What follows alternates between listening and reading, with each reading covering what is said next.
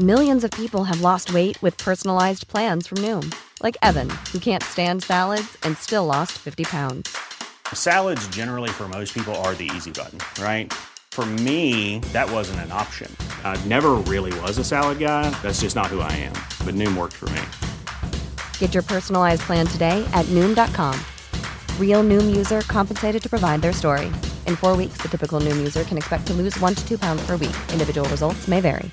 Hey, I'm Ryan Reynolds. Recently, I asked Mint Mobile's legal team if big wireless companies are allowed to raise prices due to inflation. They said yes. And then when I asked if raising prices technically violates those onerous two year contracts, they said, What the f are you talking about, you insane Hollywood ass? F- So to recap, we're cutting the price of Mint Unlimited from $30 a month to just $15 a month. Give it a try at mintmobile.com slash switch. $45 upfront for three months plus taxes and fees. Promo rate for new customers for limited time. Unlimited more than 40 gigabytes per month. Slows. Full terms at mintmobile.com. This is an episode that originally aired on Africa: A History, and I don't. I'm not sure I really explained it in the episode, um, but this is this was one of the most difficult episodes I ever had to record.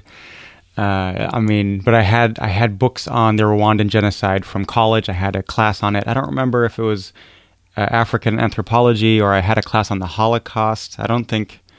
Um, I don't. I don't think. I'm not sure it was either of those. But uh, yeah, so I, I guess I took some weird classes in college, uh, but I still had those books, and I re I reread them, uh, you know, for this show, and uh, you know, referenced the movie like Hotel Rwanda and all that. Um, but that's it was just kind of a that's a rough, epic sort of event in in history to to wrap your mind around how such a thing was even like possible. Um, and yeah, Africa history. The the podcast no longer exists, and and I hope to kind of you know keep some of that history uh, going here because those topics interest me. I definitely have some more planned that I still planned on plan on doing. So there'll be just new content on this podcast about African history, and uh, I think I hope that's fine with everyone.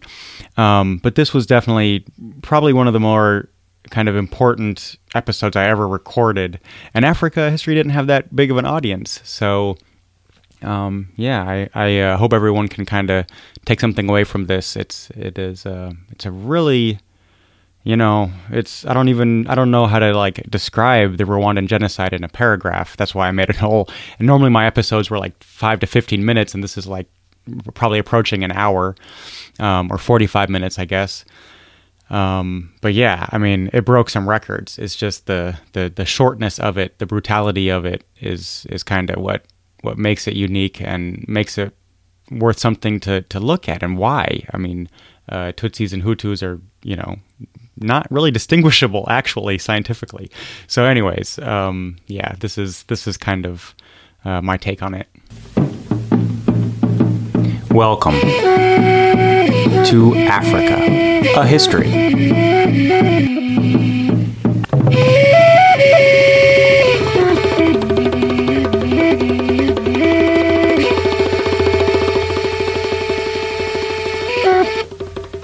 Good evening, I'm Travis Dow. This episode, just to give you a fair warning, doesn't have a bunch of pleasant parts about it. I guess I could talk about the countryside of Rwanda and the jungle and how great it is and that and yeah, but we're not gonna. This is all about the genocide, really. Just we'll get straight to it. The thing is, is I'm already worried that this is going to be a much longer episode uh, than the previous three, which were like 10 minutes apiece. So yeah, basically, to give you a definition, Rwanda has two main tribes. There's also the Tutsi and Hutu, Hutu being a majority. And the, the genocide began on April 6th, 1994, and only lasted about 100 days, which is. Uh, that's not to say that it was it was only three months and therefore it was a harmless genocide. No, this is one of the craziest um, events in human history. Um, in those hundred days, in those like some three months, the lowest estimate was 500,000 dead. The highest was around 1,174,000. Um, the UN brings it in around uh, 800,000. So that's three months. I mean, Hitler had 14 years to kill uh, 11 million people. Stalin had 30 years to kill his um, millions of people. So this is crazy. This is like an order of magnitude more. And then if you consider that they did it with machetes and not through a mass infrastructure of trains and camps and ghettos and um, ID cards. Well, actually, they did have ID cards. Maybe, you know, as far as just killing just physical labor.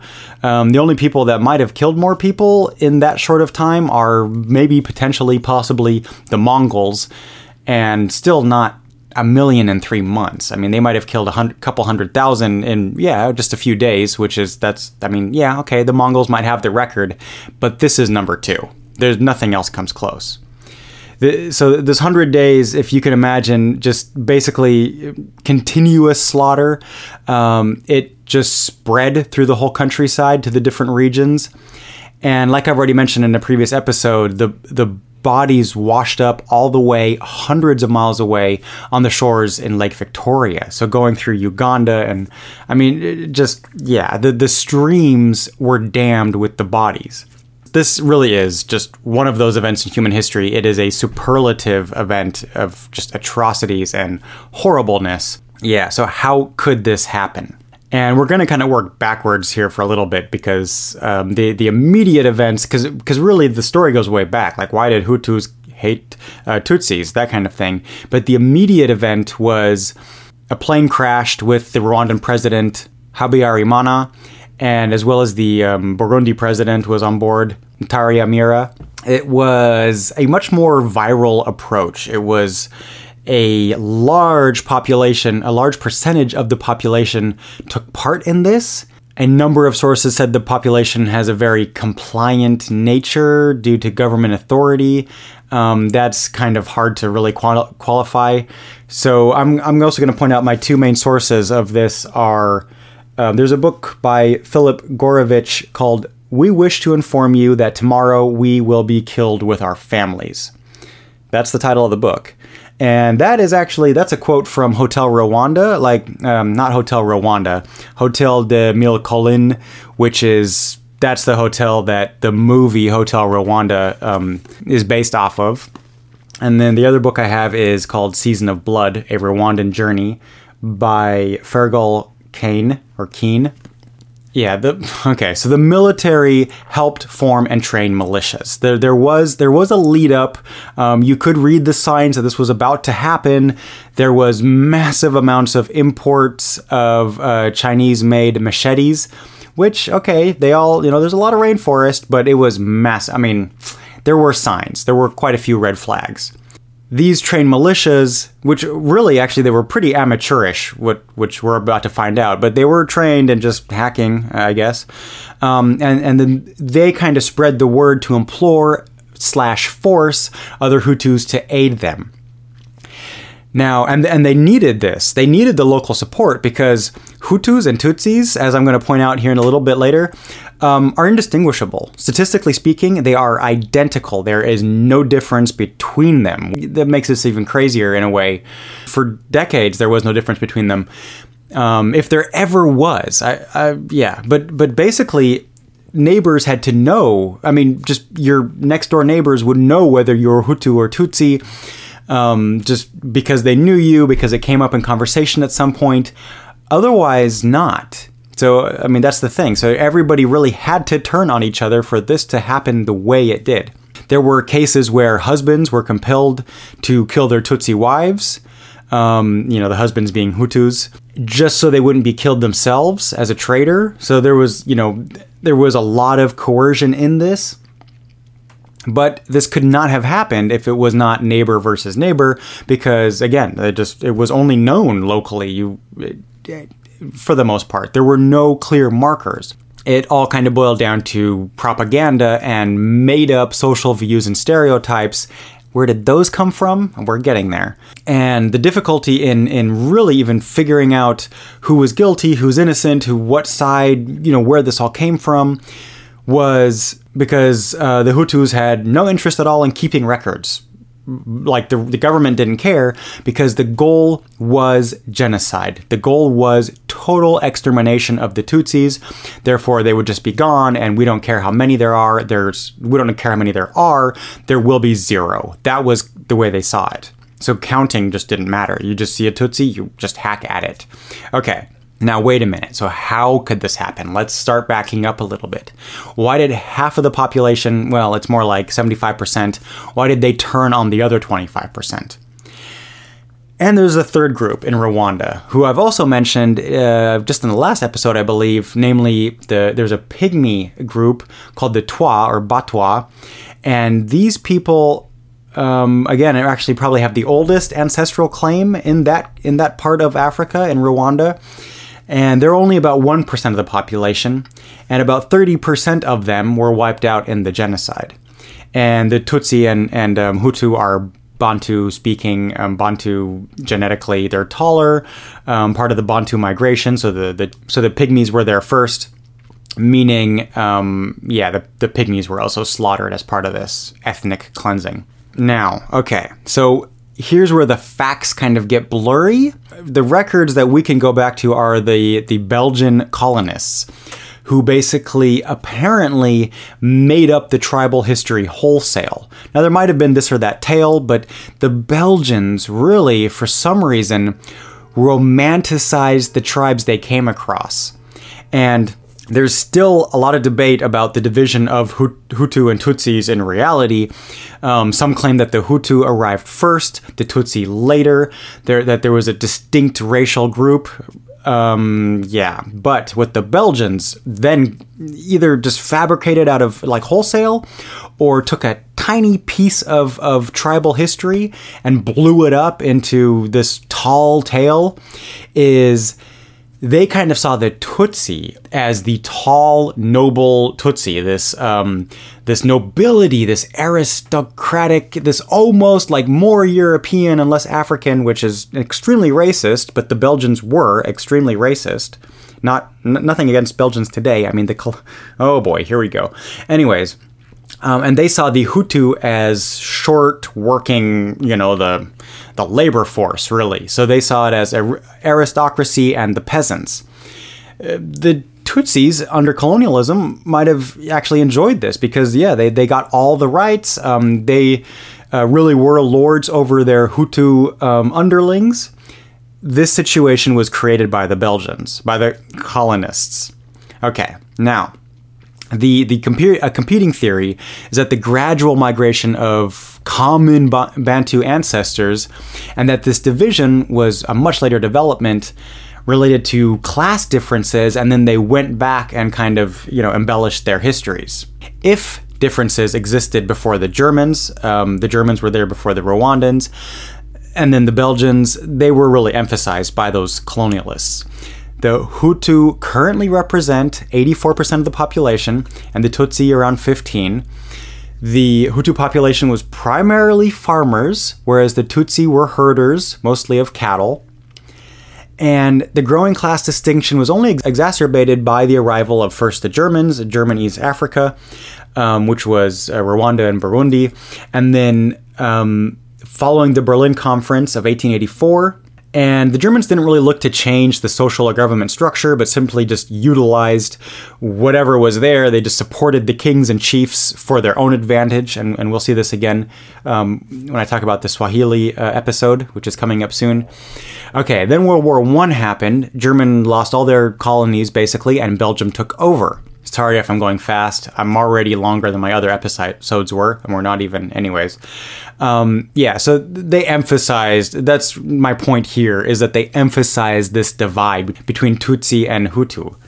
Okay, now the Belgians created an identification card system in 1935. This might seem shocking since this is the same time when Nazi Germany was creating identification cards to distinguish between Jews and Aryans.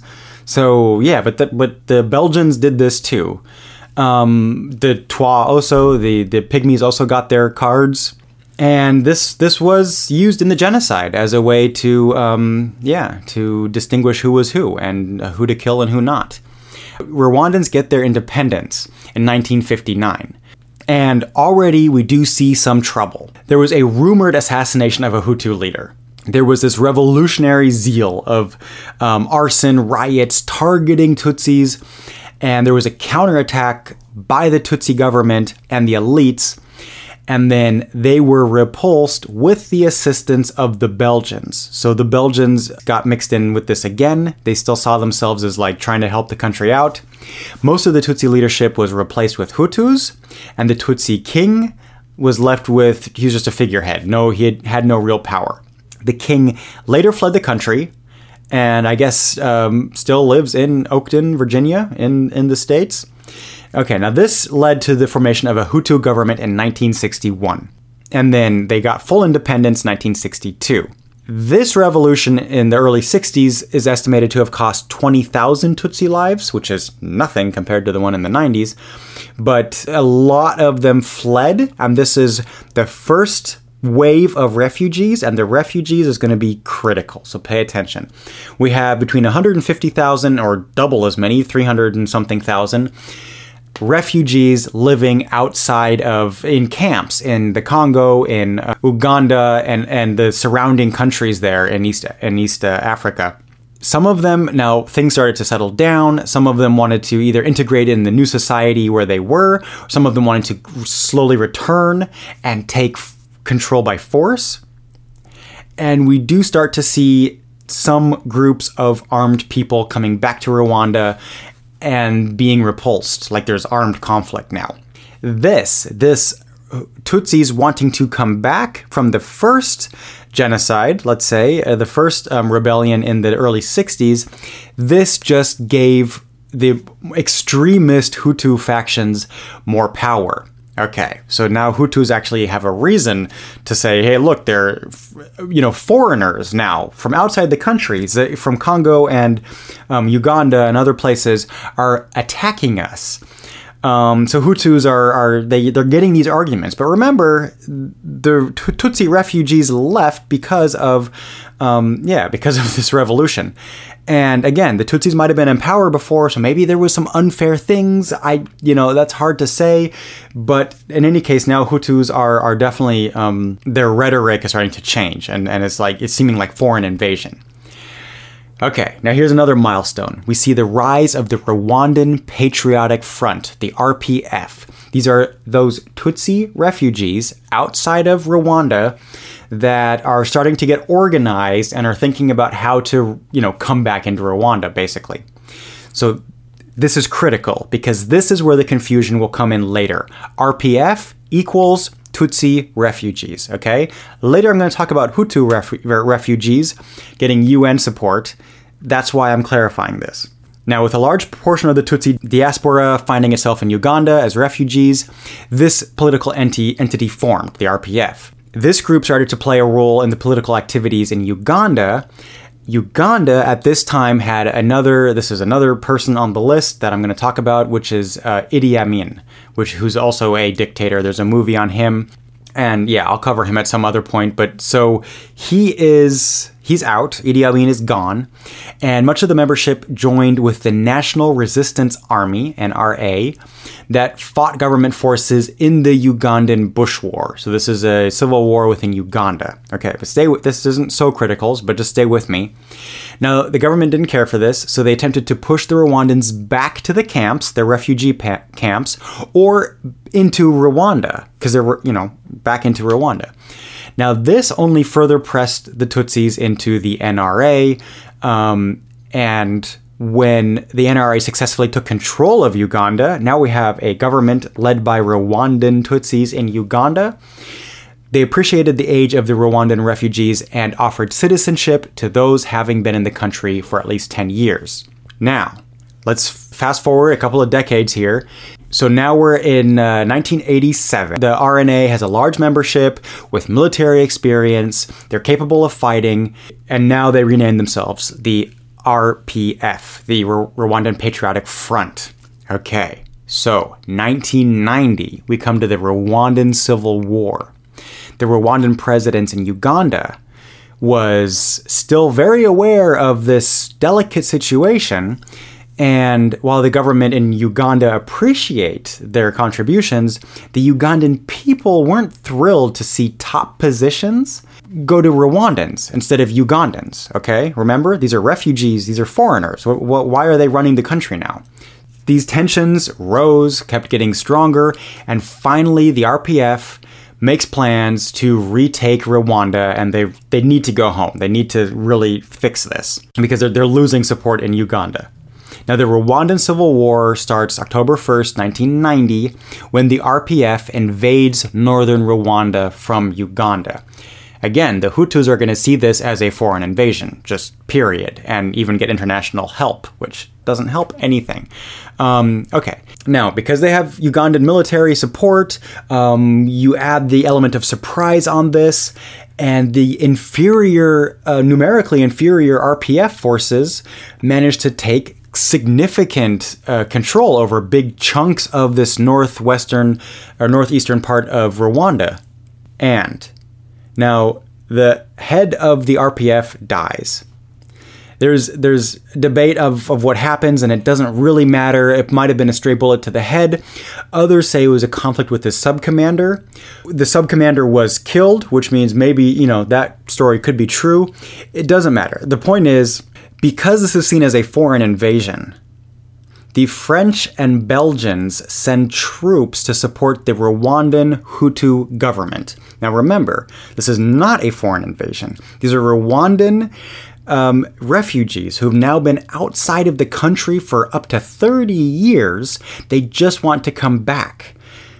Hutu are able to spin this internationally and get French and Belgians on their side. The French and Belgians are now fighting the Rwanda, the Tutsi refugees, which just blows my mind. Anyways, um, okay, so with the leadership all cut off, uh, the element of surprise dying out, now you have you know European forces getting mixed in. So in this time, the new Tutsi uh, leader takes charge uh, Paul Kagame. He is, this is an important uh, person. The reason this guy is important is that he wasn't in this initial part of the invasion. He was actually getting training in uh, the U.S. Fort Leavenworth. So, yeah, so we have one person being trained by the Americans and then heading the RPF, and he is um, then fighting, you know, fighting French and Belgian troops. They get pushed back to the Ugandan borders eventually he, he he's able to retreat very well and actually he, he gets three months to kind of train the soldiers now. He's back from the states. He's training the tutsis. And his for you know his forces were forced to retreat. They're totally demoralized retreating but he kept them together. He was able to train them. Um, long story short they, they start taking control again. They start actually winning against the french and belgians. This guy's you know us trained and they, they start using uh, guerrilla tactics very well. July 13th, 1992, he's able to negotiate a ceasefire, and they sign the Arusha Accords in Tanzania.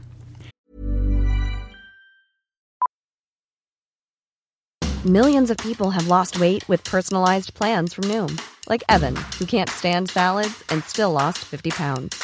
Salads, generally, for most people, are the easy button, right?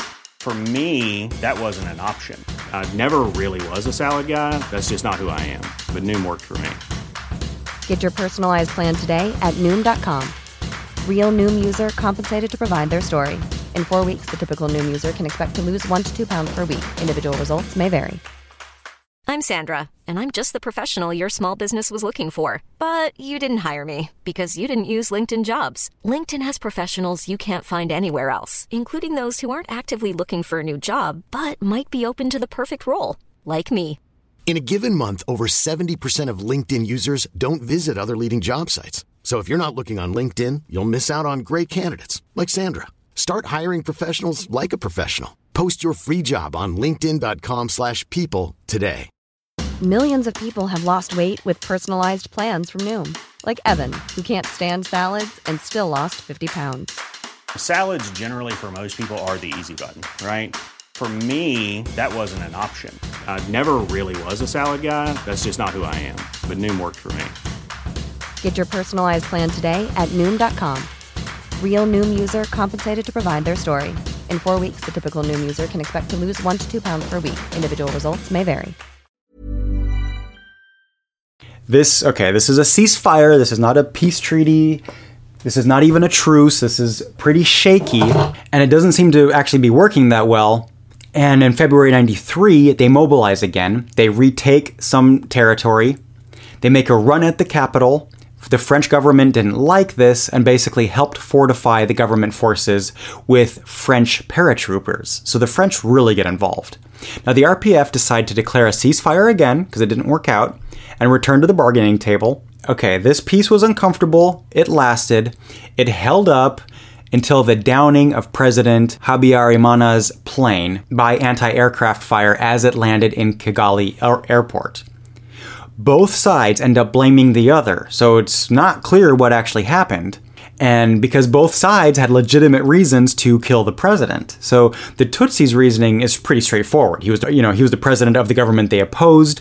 The Hutu reason is slightly more nuanced because the Hutu reason there was a very extremist faction inside the government, one that advocated the treatment of the minority of the Tutsi minority as a much more existential threat to the Hutu people. That's that's what makes them extremists. They were extremely racist. Um, that that's that part of the government, and they view the president as being much too lenient. In fact, they, they saw the RPF is about to take control, and so they wanted a more extremist president there. So both sides wanted the president dead. I'm not going to give you my opinion on this. I, I don't know who killed the president.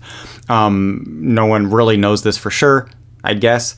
Um, at least, I mean, the book, the books that I have are just the, just debate both sides. But this, and, and now here's the weird, here's kind of the weird thing because when the president dies, the reaction is swift. So, um, and like I said, the planning had been months before this, so there, there, there's definitely a reason to believe that the Hutus killed their own Hutu president. Um, but in any case, now that's the straw that it's not really a straw, but that definitely broke the camel's back. The genocide begins the military, police, and militias, the Interahamwe, this is the extremist factions, the ones that are going to do the, the killing, and the Impuzamugambi, Interahamwe and the Impuzamugambi, uh, begin their killings almost immediately. The Tutsi, however, were not the only target. Also, they were after, well, the Pygmies, but also the moderate Hutus needed to be eliminated, so the, the whole population kind of became more extremist and, and um, polarized, but like immediately. The, the biggest target here was the prime minister, um, who was far too tolerant, and he was the next in line to take um, power following the president's death. And despite being placed under protection of the UNAMIR, the Union peacekeeping mission in uh, Rwanda, her home was surrounded, and since the UN officers had no authority to engage the attackers, they were forced to surrender. This blows my mind, by the way. So the UN, and this happened so many times in this conflict. Um, the UN, the UN officers just had no authority, and they just let the prime minister be arrested and killed. The UN has since changed the way they do things also to horrible effect. It, it, it, just seems like no one ever understands when there's foreign aid and we, when we need troops on the ground, no one seems to know enough about the local situation to actually help. So in this case, the UN couldn't do enough, and in future. Um, especially under the the reign of Bill Clinton, they, they might have done too much. Um, I don't. Yeah, that's those are all different stories. But okay, so so UN fail uh, here badly. The Belgian peacekeeping forces withdraw after the prime minister is tortured and killed. A Senegalese UN observer, Mbaye Diagne, I'm sorry for butchering all these names, I'm sure, uh, managed to locate the, the prime minister's children and hid them in the back of his vehicle undercover and transported them to Hotel de Mille Collines. This is the hotel that is um, the basis of the movie Hotel Rwanda.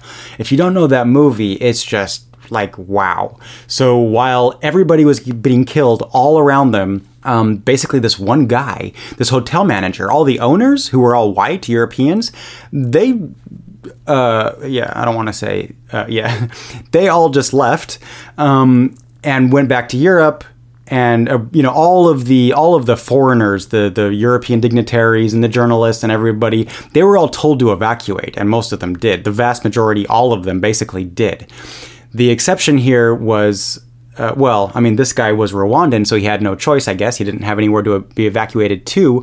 But he just kind of locked down the um, hotel and was able to. I mean, it's just such a great story. I really would recommend the movie. He was just able to stop the Hutus, you know, through small bribes, through his. He he was very connected. Um, just he was, you know. Part of the gift giving culture, I guess. He was just very, you know, liked by everyone. And he was able to stop armed men uh, at the gates, just, you know, saying, hey, no, you can't come here. And, and all the time, I mean, the so the quote of that, the book title we wish to inform you that tomorrow we will be killed with our families. That was in Hotel Rwanda in Ho- Hotel de Mille Collines, where they just thought, yeah, like this is our last night on Earth. Tomorrow they're going to come in and they're going to butcher all of us. They basically thought that just about every day for the whole three months. Now, by the end of April 7th, the entire moderate leadership was dead or on the run. We have extremists in charge and we have the failure of the UN peacekeeping force. They just kind of dropped the ball here. One of the key proponents of this point of view being Lieutenant General Romeo Dallaire. He was the commander of UNAMIR, and following the death of the Belgian troops, the rest of the Belgian forces withdrew. And on April 9th, a European force arrived to aid in the extraction of European civilians, okay, but didn't help the UN forces. And so, again, so troops' boots were on the ground to get the white folk out, let's put it that way. Not to stop the genocide in any way, it was to evacuate the Americans and Europeans and so forth. Now, I am way over my limit. I didn't want these episodes to get this long.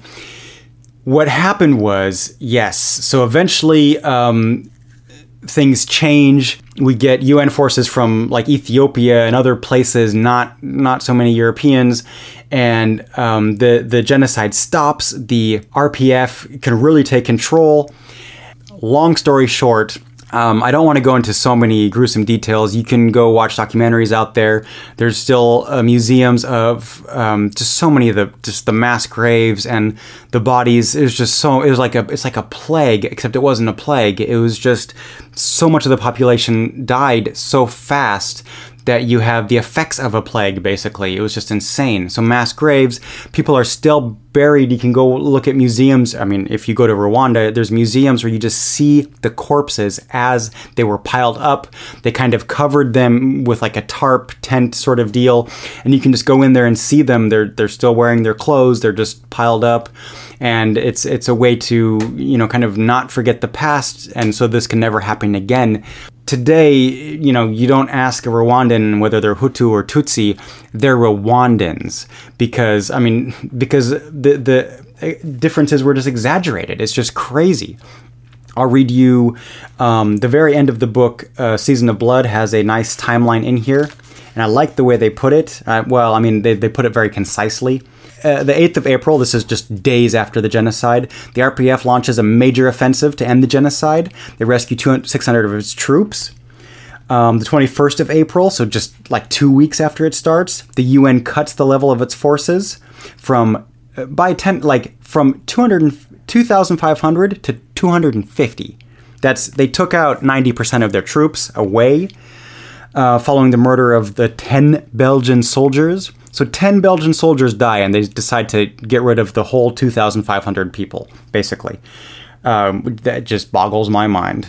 Uh, then 30th of April, Less than a month after the genocide started, the UN Security Council spends eight hours discussing the Rwandan crisis. The resolution condemning the killing omits the word genocide. They're afraid to use it.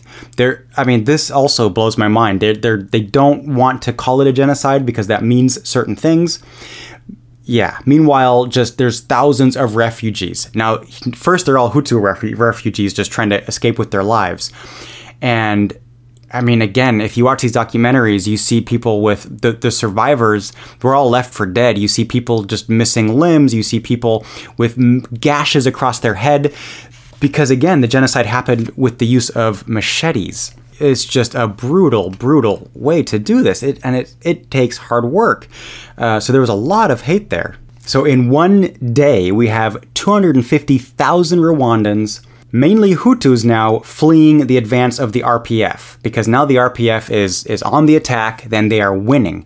The RPF now is fully trained. In fact, they've had now decades of fighting, well, a decade of fighting, and the Hutus, the people that are actually sitting there with machetes doing the slaughter, are amateurs. They're they're nothing more than murderers. That's it. They're just murderers. It's like if your neighbor came over and started hacking at you with a machete, and now really good veteran troops are coming. So the RPF were making huge gains. The RPF, long story short, spoiler, the RPF take over. Um, 17th of May, now, the slaughter of Tutsis is, is still happening. The UN finally agrees, this is almost two months after the genocide starts, to send 6,800 troops only. They send the, the troops and policemen to Rwanda to defend civilians mostly. The meanwhile, now the main the mainly African UN forces, like I mentioned, like there's a lot of Ethiopians that start coming down they start to squabble. They start to, you know, they they're not sure who's going to pay for this. Literally, they're squabbling about who's going to pay the bill. This is, I mean, this just like wow. Anyways, 22nd of June, with still no sign of the actual deployment of UN forces. You know, this is a month later. I just said that with the previous squabbling was 17th of May. Fast forward a month, still not there. The French come back in they start to come in from the southwest of Rwanda and they create a safe area, quote unquote. This is crazy. This is I can't believe the, the so the French and Belgians here they do not come away good in this story. Actually, the French and Belgians don't come away good in this whole podcast. I'm not gonna lie. Anyways, um, so they create a safe area. The killing of Tutsis continues in the safe area because the French are actually more worried about this quote unquote terrorist organization, the Rwandan Patriotic Front. Remember the, ref- the Tutsi refugees that left 30 years ago and are now coming back? The, yeah, this is crazy. So the United States government eventually uses the word genocide. The UN won't, the US will.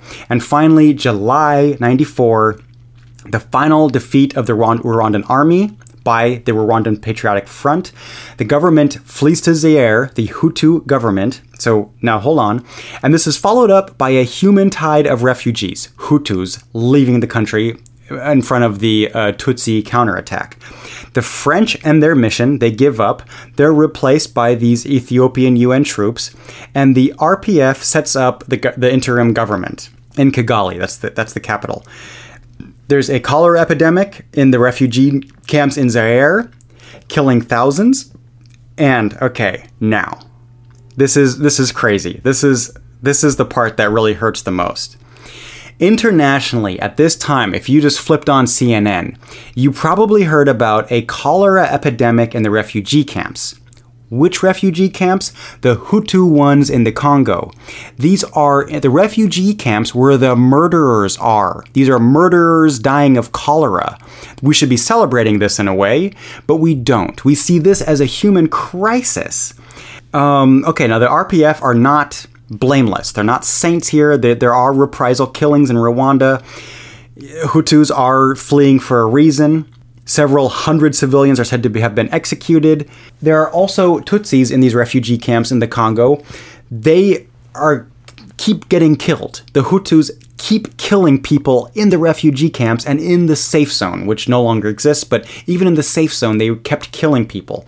Now cholera breaks out. Now, in the international news, you are made to feel sorry for these, uh, these Hutu uh, refugee camps.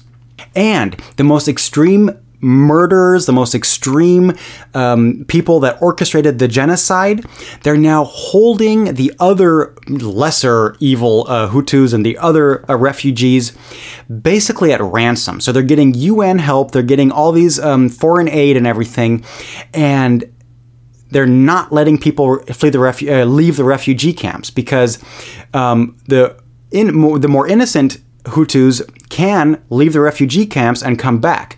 The RPF said, okay, we're done with killing. You may now come home. We just want the, the leadership. We want the guilty party. We want to put them in front of a, an international court. But the murderers don't let the people leave. So they say, if you leave, that makes you one of the terror, that makes you one of the um, Tutsi conspirators Internationally, though, we don't know this. We just think that this is a, a human aid crisis, and uh, these poor Hutus um, being slaughtered by the, the RPF, who's uh, Tutsi. Um, so the whole gen- so the the genocidal maniacs were made to feel sorry for them by like the BBC and CNN and all those guys. Um, to distill all this information and kind of sort it all out, um, I had a lot of help from Jeffrey Cameron as such, I, I asked him what what uh, if he has any project he'd like to plug or if he's doing anything on his own, and, and he doesn't. But he has a friend who actually works with Dallaire. Um, Dallaire is now working with the Romeo Dallaire. That's the guy I mentioned.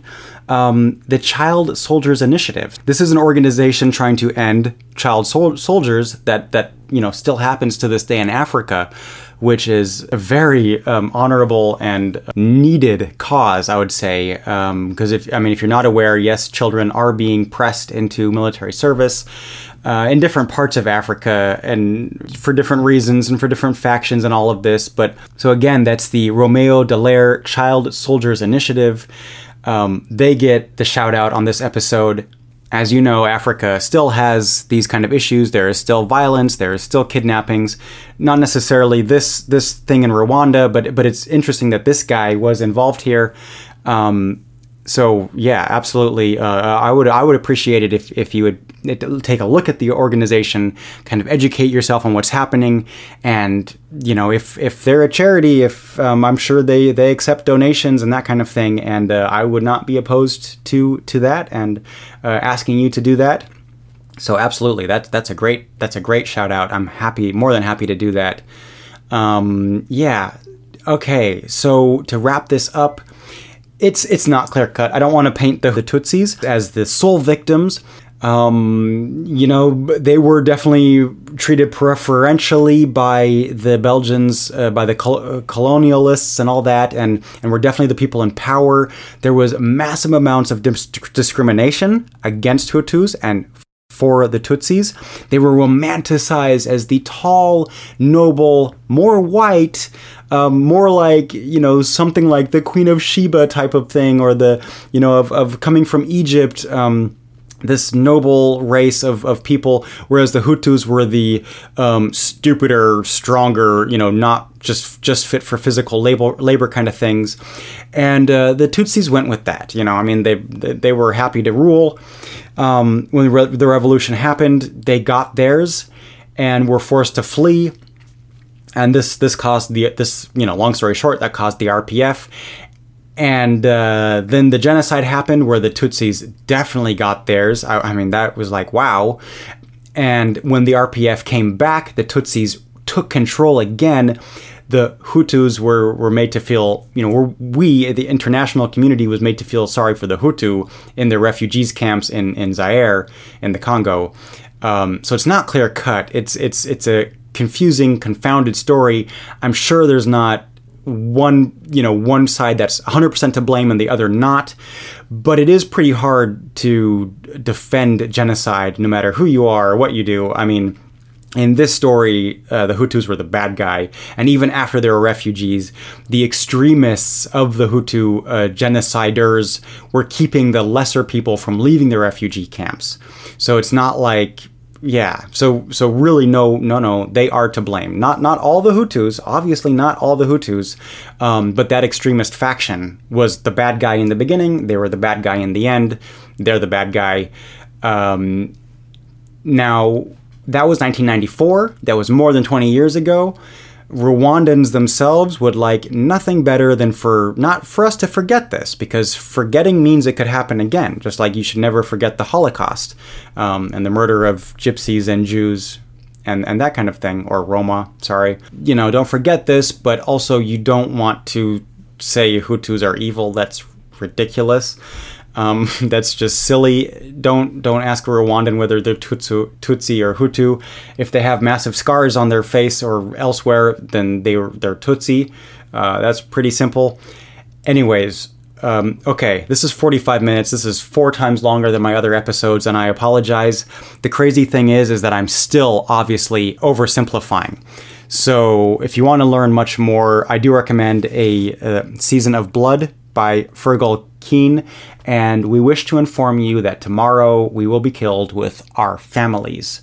Stories from Rwanda by Philip Gourevitch. And otherwise, I mean, uh, definitely watch Hotel Rwanda. Definitely, definitely watch that movie. And maybe I'll pick a more cheerful topic for the next episode. Um, I think now I, I got my downloads that I wanted, so I will now put this on iTunes, so it should be there very shortly. And uh, thank you so much for listening. I am a member of the Agora Podcast Network and also of the Dark Myths Collective. And you can find links to all of that and much, much more. My other shows, uh, like the History of Germany, the History of Alchemy, Bohemican Podcast, which I highly recommend, The Secret Cabinet, which I also highly recommend, and uh, a couple of shows I do in German.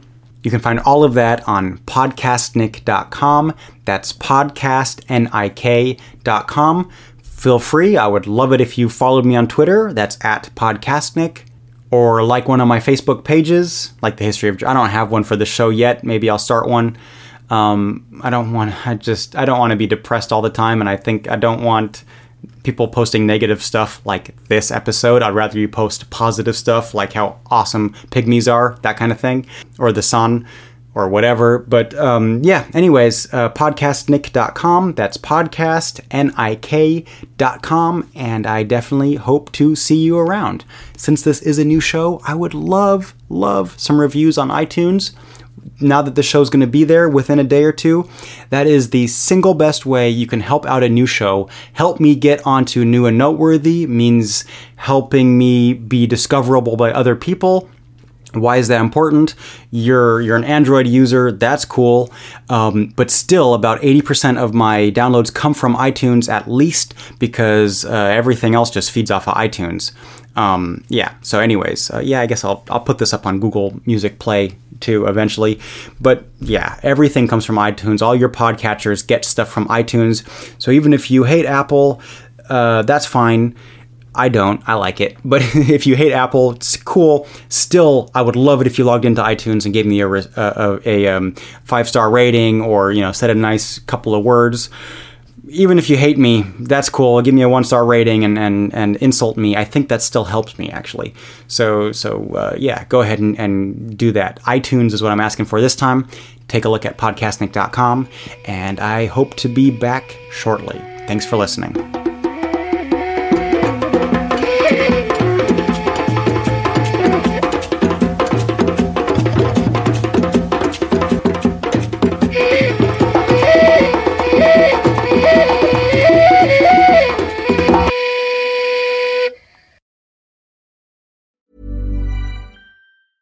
Planning for your next trip?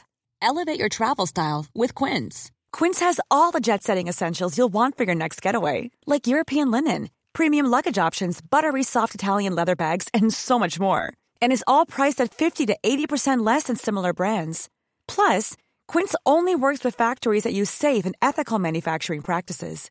Pack your bags with high-quality essentials you'll be wearing for vacations to come with Quince. Go to quince.com slash pack for free shipping and 365-day returns. Even when we're on a budget, we still deserve nice things. Quince is a place to scoop up stunning high-end goods for 50 to 80% less than similar brands. They have buttery soft cashmere sweaters starting at $50, luxurious Italian leather bags, and so much more. Plus, Quince only works with factories that use safe, ethical, and responsible manufacturing. Get the high-end goods you'll love without the high price tag with Quince.